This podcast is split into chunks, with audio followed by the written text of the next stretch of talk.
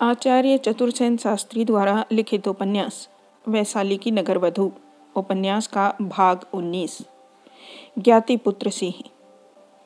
ज्ञातिपुत्र सिंह तक्षशिला के विश्व विश्रुत विश्वविद्यालय में वहाँ के दिशा प्रमुख युद्ध विद्या के एकांत आचार्य बहुलासु से रण चातुरी और राजनीति का अध्ययन कर से सम्मान स्नातक हो, दस वर्ष बाद वैशाली में लौटे थे।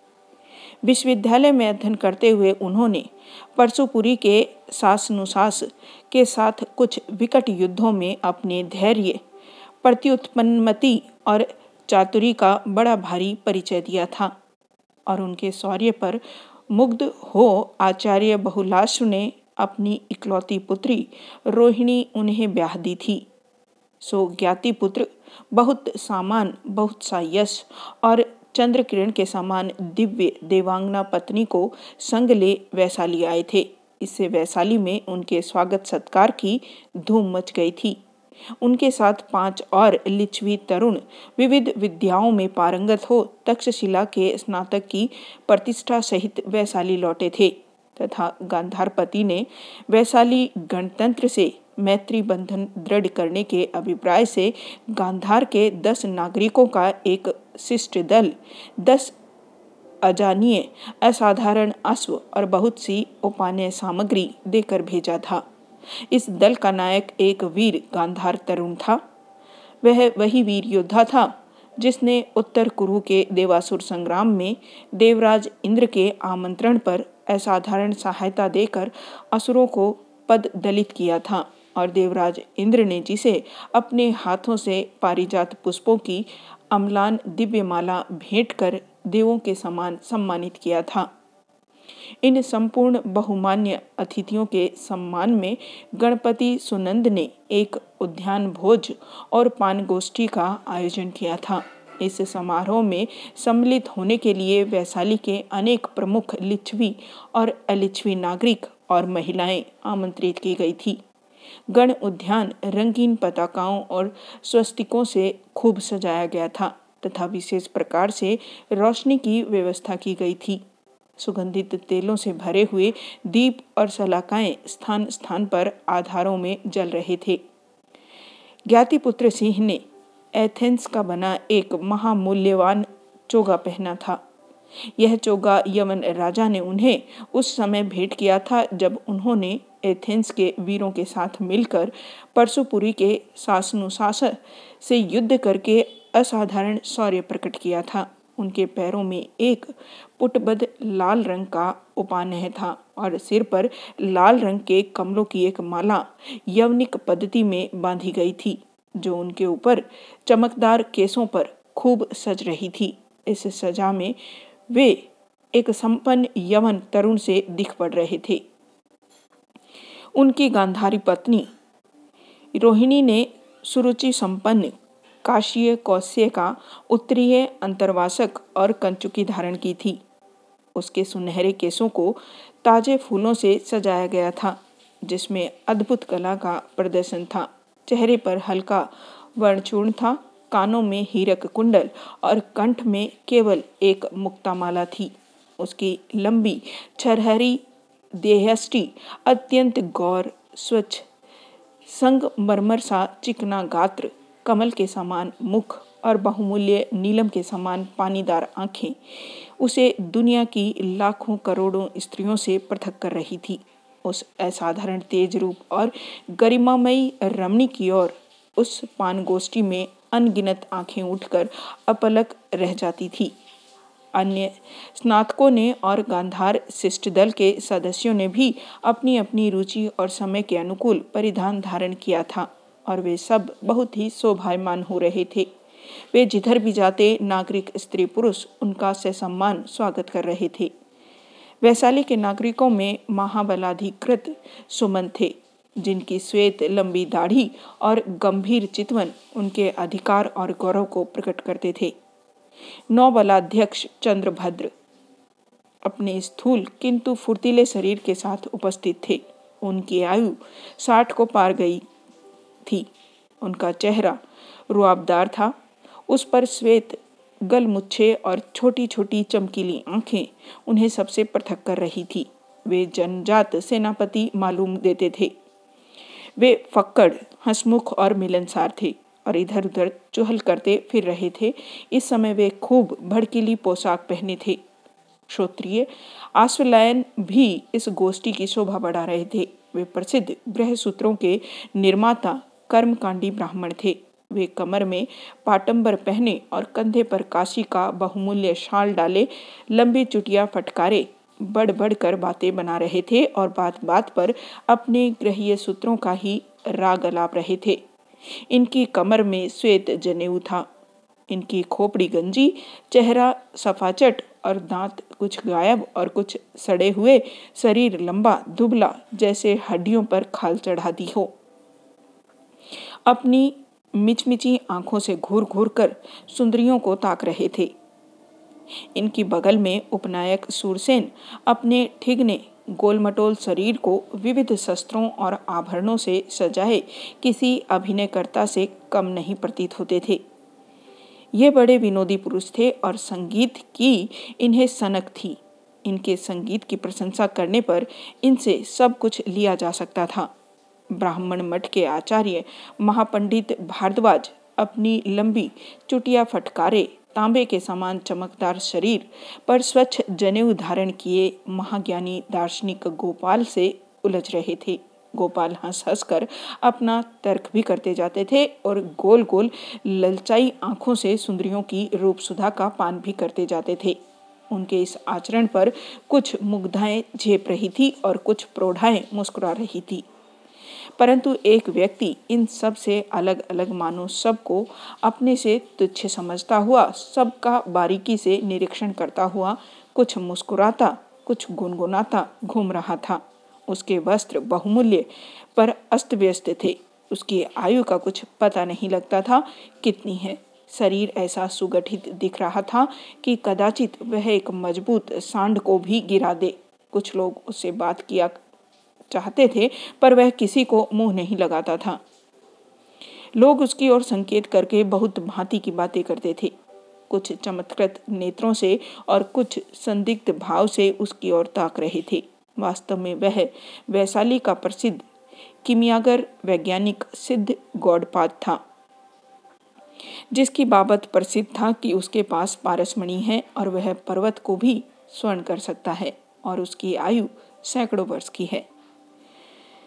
तरुण मंडल में युवराज स्वर्णसेन, उनके मित्र सांधी विग्रहिक जयराज और अटवी रक्षक राज स्वर्णसेन, उनके मित्र सांधी विग्रहिक जयराज और अटवी रक्षक महायुद्धवीर युवक सूर्यमल का एक जुट था, जो हंस हंस कर तरुणी जनों की व्याख्या, खासकर रोहिणी की रूप ज्योति की अम्बपाली से तुलना करने में व्यस्त था।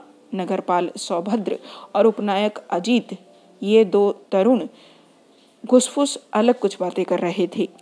महिलाओं में उल्काचेल के साल्किक की पत्नी रंभा सबका ध्यान अपनी ओर आकर्षित कर रही थी। वह बसंत की दोपहरी की भांति खिली हुई सुंदरी थी।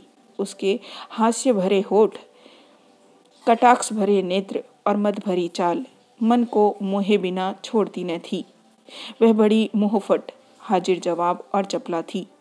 इस प्रकार से जितनी लिच्छवी तरुणियाँ वहाँ उपस्थित थी, वह उन सब की नेत्री होकर गांधारी बहु रोहिणी को घेरे बैठी थी।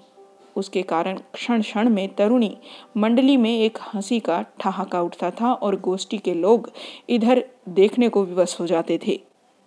इसमें संदेह नहीं कि रोहिणी एक दिव्यांगना थी और रूप उसकी अद्वितीय थी। परंतु एक असाधारण बाला भी यहाँ इस तरुणी मंडली में नहीं थी जो लाज नवाई चुपचाप बैठी थी और कभी कभी सिर्फ़ मुस्कुरा देती थी। उसकी लुनाई रोहिणी से बिल्कुल ही भिन्न थी। उसकी आँखें गहरी काली और ऐसी कटीली थी कि उनके सामने आकर बिना घायल हुए बचने का कोई उपाय ही नहीं था।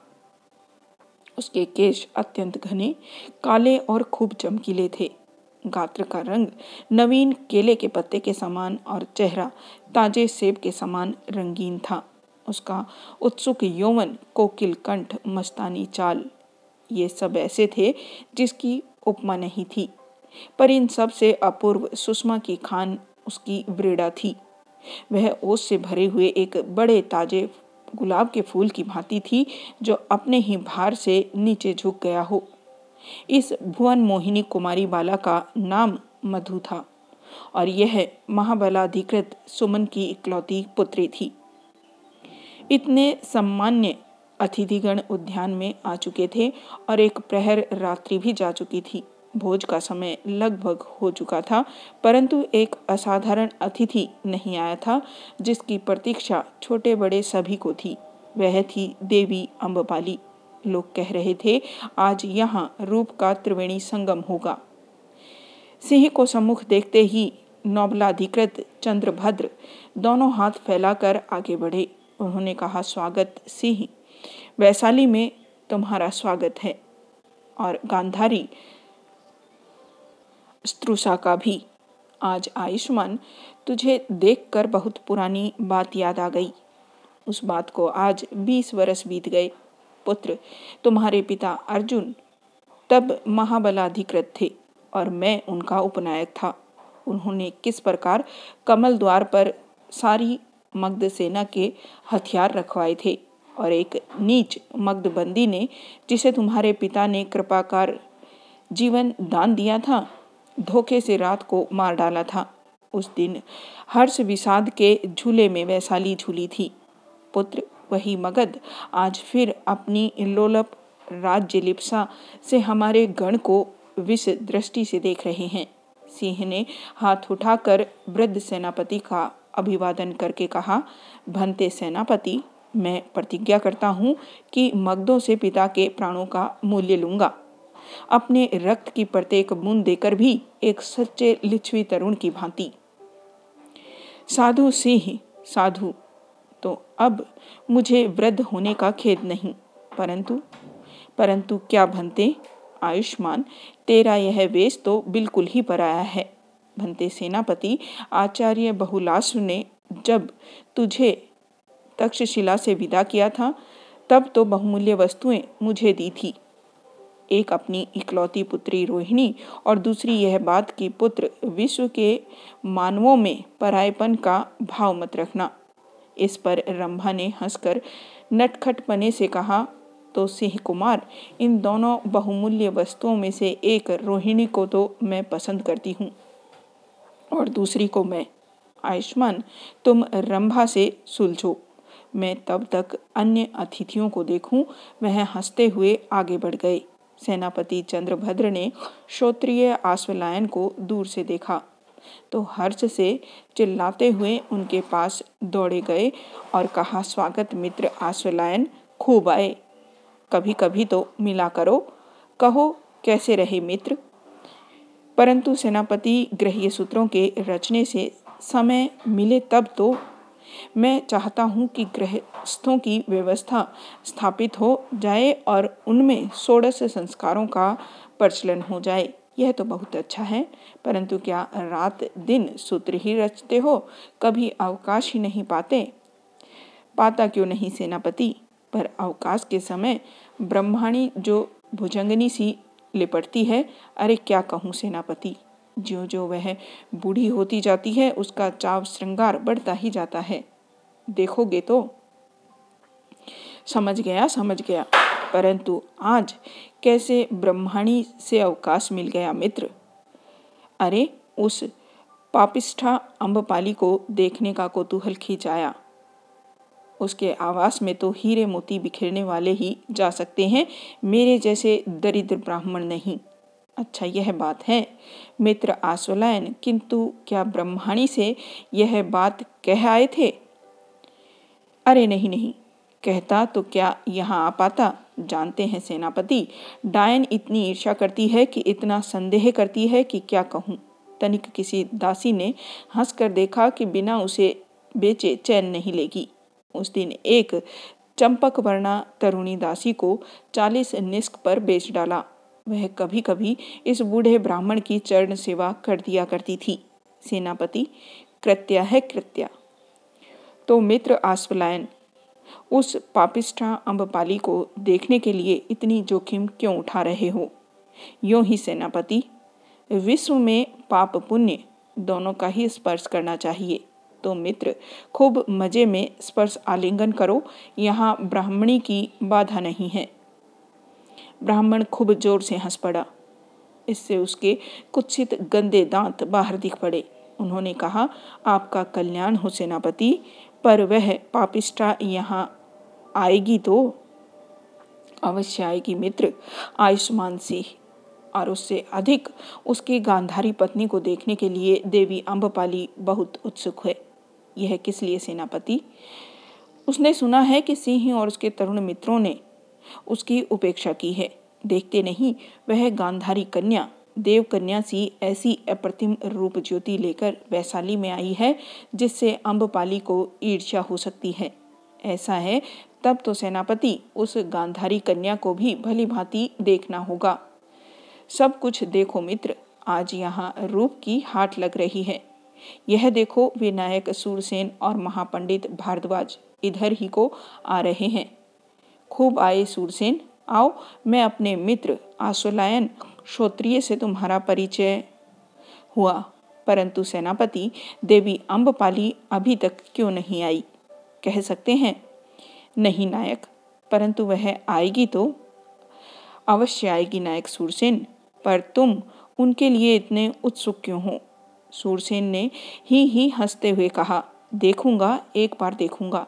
सुना है। उसने कौशल प्रसेनजीत को निराश कर दिया है। महापंडित भारद्वाज ने हाथ उठाकर नाटकीय ढंग से कहा, अरे, वह वैशाली की यक्षिणी है। मैं उसे मंत्र बल से बद्ध करूँगा। गणित और ज्योतिषी के उद्भट ज्ञाता त्रिकालदर्शी सूर्य भट्ट ने अपने बड़े डील डॉल को पीछे से हिलाकर कहा, मैं कहता हूँ, महापंडित जन्म जन्मांतर से उस यक्षिणी से आवेशित हैं। सबने लौट कर देखा सूर्य भट्ट और महादार्शनिक गोपाल पीछे गंभीर मुद्रा में खड़े हैं। सूर्य भट्ट की बात सुनकर दार्शनिक और तार्किक गोपाल बोले, हो भी सकता है, नहीं भी हो सकता है, यह नहीं कि नहीं हो सकता। इस पर सब हंस पड़े। इन महार्ग पुरुषों के सामने की एक स्फुटिक शिला पर युवराज स्वर्णसेन, सूर्यमल सांधि विग्रहिक जयराज और आगार कोष्ठक सौभद्र बैठे थे। युवराज ने कहा, क्यों सौभद्र? क्या कारण है कि तुम कल रात मेरी पान गोष्ठी में नहीं आए और यहाँ अभी से उपस्थित हो? इसका कारण तो स्पष्ट है, वहाँ देवी अम्बपाली के आने की कोई संभावना नहीं थी। और यहाँ अवश्य उनका दर्शन लाभ होगा, यह बात है। तो तुम कब से देवी अम्बपाली की कृपा के भिखारी बन गए? कौन? मैं? मैं तो जन्म जन्म से देवी की कृपा का भिखारी रहा हूँ। उन्होंने सामने खड़े सूर्य भट्ट की ओर देखकर मुस्कुराकर कहा, परंतु युवराज, हम उचित नहीं कह रहे हैं। हमें ज्ञाति पुत्र सिंह और उनकी पत्नी का अभिनंदन करना चाहिए। चाहिए तो परंतु अब समय कहाँ है? वह देवी अम्बपाली का आगमन हो रहा है। सबने चकित होकर कहने वाले की ओर घूम कर देखा। आचार्य गौंडपाद भावहीन रीति से मुस्कुरा रहे हैं। तरुणों ने उनकी उपस्थिति से अप्रतिभ होकर कहा, नहीं नहीं, अभी भी समय है, पान आरंभ नहीं हुआ। चलो हम लोग सिंह के पास चलें। तीनों तरुण तेज़ी से उधर चल दिए। जहाँ तरुण मंडल से घिरे सिंह उनके विविध प्रश्नों के उत्तर में उनके कुतूहल को दूर कर उनका मनोरंजन कर रहे थे। देवी अम्बपाली अपनी दो दासियों के साथ आई थी। उन्होंने अपना प्रिय श्वेत कोशीय का उत्तरीय और लाल अंतर्वासक पहना था। वे कौशाम्बीपति उदयन की दी हुई गुलाबी रंग की दुर्लभ मुक्ताओं की माला धारण किए थी। उनकी दृष्टि में गर्व चाल में मस्ती और उठान में सुषमा थी। अम्बपाली को देखते ही लोगों में बहुविध कोतूहल फैल गया। क्षण भर को उनकी बातचीत रुक गई और वे आश्चर्यचकित हो उस रूप ज्वाला की अप्रतिम दृष्टि को देखने लगे। पान प्रारंभ हो गया। दास दासी दौड़ दौड़ कर मेहमानों को मैरय, माधविक और दाखा देने लगी। आम्रपाली हंसती हुई उनके बीच राजहंसनी की भांति घूमने और कहने लगी, मित्रों, अभिनंदन करती हूँ और अभिलाषा करती हूँ, खूब पियो। वह मंद गति से घूमती हुई वहाँ पहुँची, जहाँ तरुण तरुणियों से घिरे हुए सिंह अपने संगियों के साथ हंस हंस कर विविध वार्तालाप कर रहे थे। उसने रोहिणी के निकट पहुंचकर कहा, गांधार कन्या का वज्जी भूमि पर स्वागत। सिंह ज्ञाति पुत्र तुम्हारा भी और तुम्हारे सब साथियों का भी। फिर उसने हंसकर रोहिणी से कहा, वैशाली कैसी लगी बहन? सुबह क्या कहूँ? अभी बारह घड़ी भी इस भूमि पर आए नहीं हुई। इसी बीच में इतनी आत्मीयता देख रही हूँ, देखिए रंभा भाभी को। इनके स्पर्श मात्र से ही मार्ग के तीन मास की थकान मिट गई। स्वस्ति रंभा बहन तुम्हारी प्रशंसा पर ईर्ष्या करती हूँ। देवी अम्बपाली की ईर्ष्या मेरे अभिमान का विषय है। अम्बपाली ने मुस्कुराकर सिंह से कहा, मित्र सिंह, तुम्हें मैं तक्षशिला से ऐसे अनुपम निधि ले आने पर बधाई देती हूँ। फिर रोहिणी की ओर देखकर कहा, भद्रे रोहिणी वज्जी भूमि क्या तुम्हें गांधार सी ही दिखती है? कुछ नयापन तो नहीं दिखता। ओह एक बात मैं वज्जी भूमि में सहन नहीं कर सकती हूँ। वह क्या बहन? ये दास। उसने एक कोने में विनियामनत खड़ी अम्बपाली की दोनों दासियों की ओर संकेत करके कहा, कैसे आप मनुष्यों को भेड़ बकरियों की भांति खरीदते बेचते हैं? और कैसे उन पर आबाद शासन करते हैं? वह सरचंद्र की कौमुदी में निर्मल पुष्करणी में खिली कौमुदनी की भांति स्निग्ध शीतल सुषमा बिखेरने वाली अम्बपाली की यवन दासी मदलेखा के निकट आई। उसकी लज्जा से झुकी हुई ठोड़ी उठाई और कहा, कैसे इतना सहती हो बहन? जब हम सब बातें करते हैं, हँसते हैं, विनोद करते हैं, तुम मूक बधिर सी चुपचाप खड़ी कैसे रह सकती हो?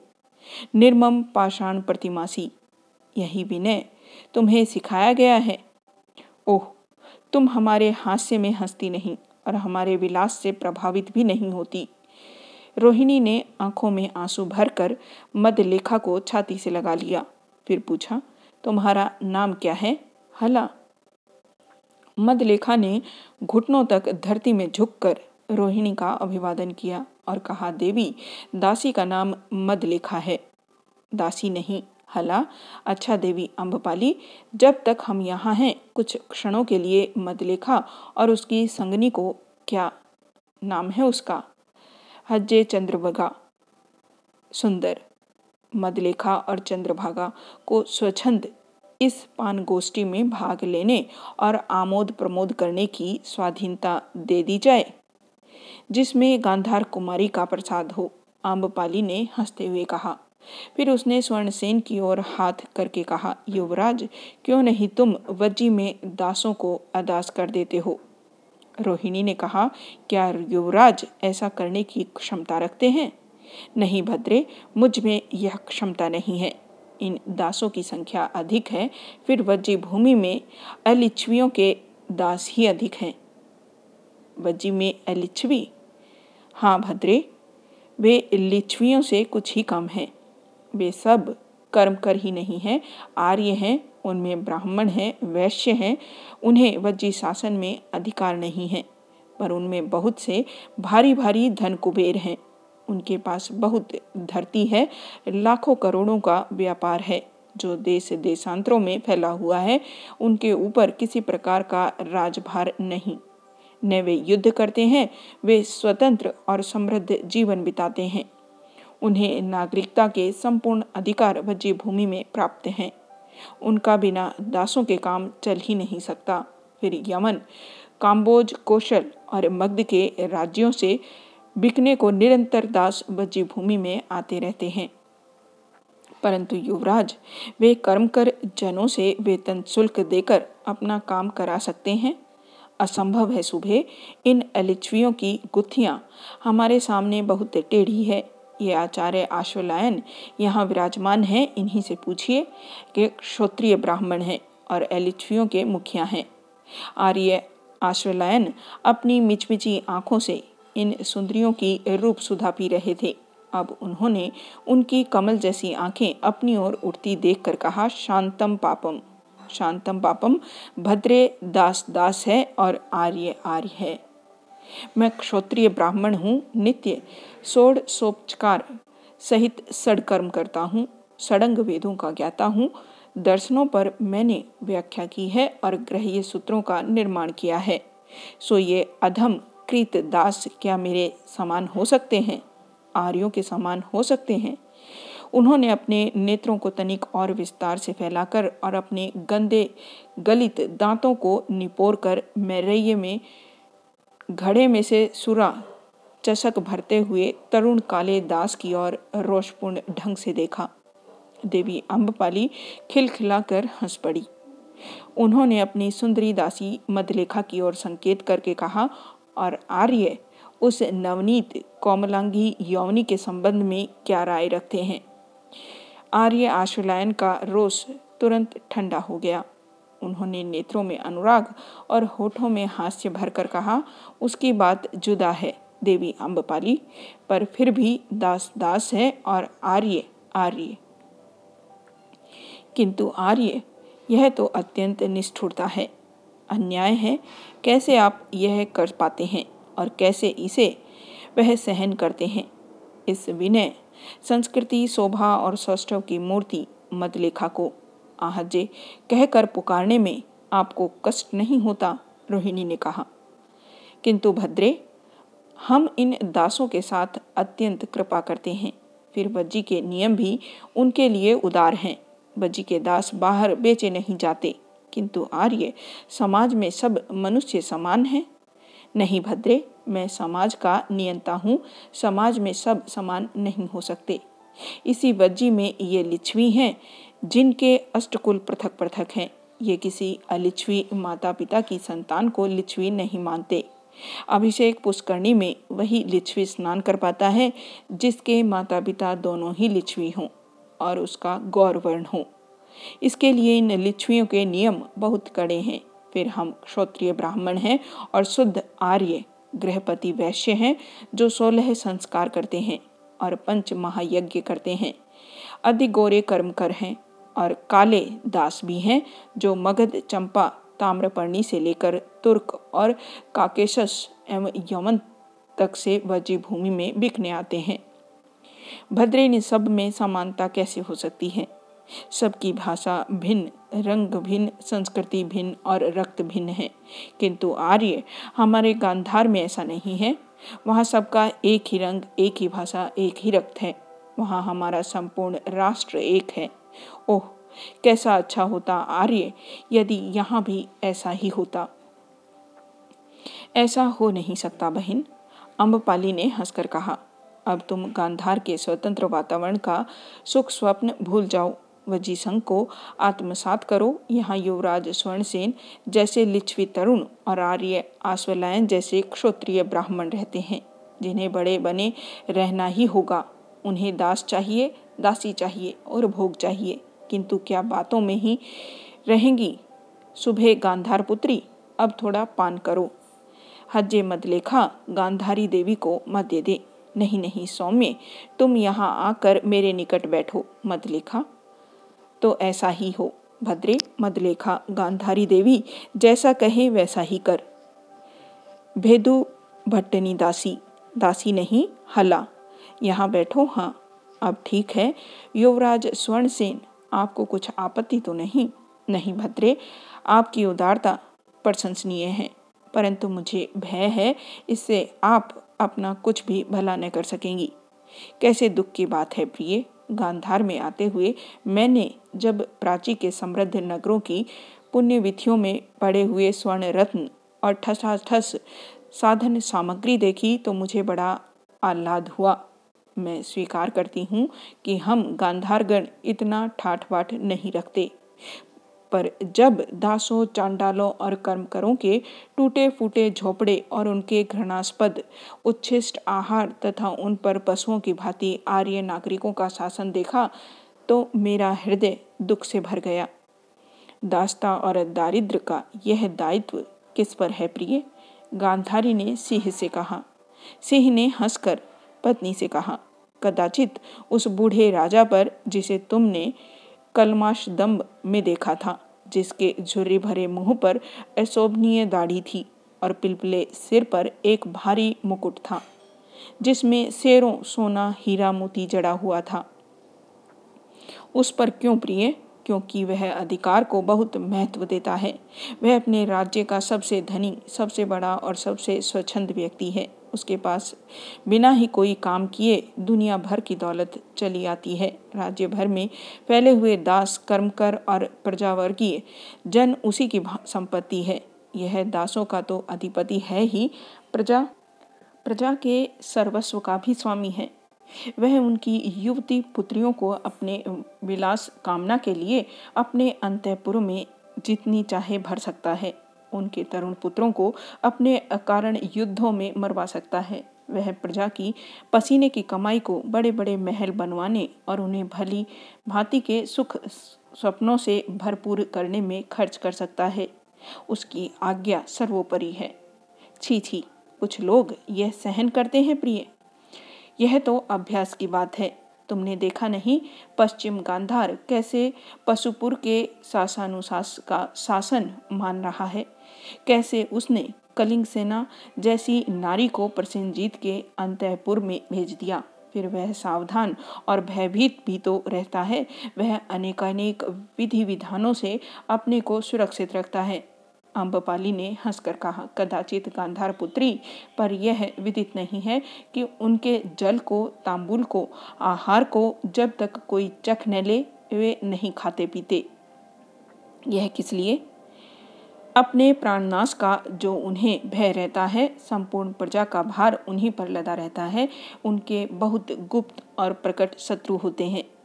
ओह तो उन पर केवल उनके शरीर पर लदे हीरे मोतियों का ही बोझ नहीं है, जीवन का भी बोझ है। फिर ये भाग्यहीन उस बोझ को लादे क्यों फिरते हैं? अपने जीवन में ये रजुले इतने भयभीत और भारवाही होने पर भी अन्य देशों को विजित करने की लिप्सा नहीं छोड़ सकते। यही तो प्रिय राजसत्ता और गणतंत्र में मूल भेद है। गणतंत्र तो एक जनतंत्र तक सीमित है। उसका शासन अधिकार के सिद्धांत पर नहीं, कर्तव्य के सिद्धांत पर है। वह शासन करने के लिए नहीं जन में सुव्यवस्था और सामूहिक सामंजस्य बनाए रखने के लिए है। परंतु ये रजुले तो अधिकार के लिए हैं। उनकी नीति ही यह है कि उन्हें शासन करने को ऐसे अनेक राष्ट्र दरकार हैं जो एक दूसरे के विरुद्ध समय समय पर उनकी सहायता करते रहें। फिर इन राजाओं की यह भी नीति है कि राष्ट्रों में फूट डालते रहें। आर्यों ही के राज्यों को ले लो। देखा नहीं तुमने प्रिय हस्तिनापुर कामपिल्य कान्यकोब्ज, कौशल और प्रतिष्ठान जहाँ जहाँ आर्यों के रजुले हैं, वहाँ राष्ट्र टूटा फूटा है। वहाँ ब्राह्मण है, क्षत्रिय है, वैश्य और कर्मकर हैं। वे सब अपने को दूसरे से भिन्न समझते हैं। वे सभी बातें राजाओं की स्वेच्छाचारिता में बड़ी सहायक है, परंतु गण शासन की बड़ी बाधा है। यहाँ वैशाली ही को लो, लिच्छवी सब एक हैं। पर अलिच्छवी, आर्य और कर्म कर राज्य शासन में अधिकार न रखते हुए भी इस भिन्नता के कारण हमारी बहुत बड़ी बाधाएँ हैं। रंभा ने इन बातों से ऊब कर कहा, किंतु सुसरा गांधारी, इस गहरी राजनीति से अपने हाथ कुछ न आएगा। कुछ खाओ पियो भी, पान भोजन प्रारंभ हुआ। मरैया, सुकर, मार्दव, मृग, यवन, ओदन और मधुकोलक आदि भोजन सामग्री परोसी जाने लगी। देवी अम्बपाली धर्म ध्वज मंडली से चोहल कर रही थी। किंतु उनकी सुंदर दासियों को गांधारी रोहिणी ने नहीं छोड़ा था। वे उसके पास बैठी महिला मंडली के साथ साथ खा पी रही थी। भोजन की समाप्ति पर सब नर नारियों ने अपनी अपनी रुचि के अनुसार नृत्य किया और अर्धरात्रि व्यतीत होने पर यह समारोह समाप्त हुआ।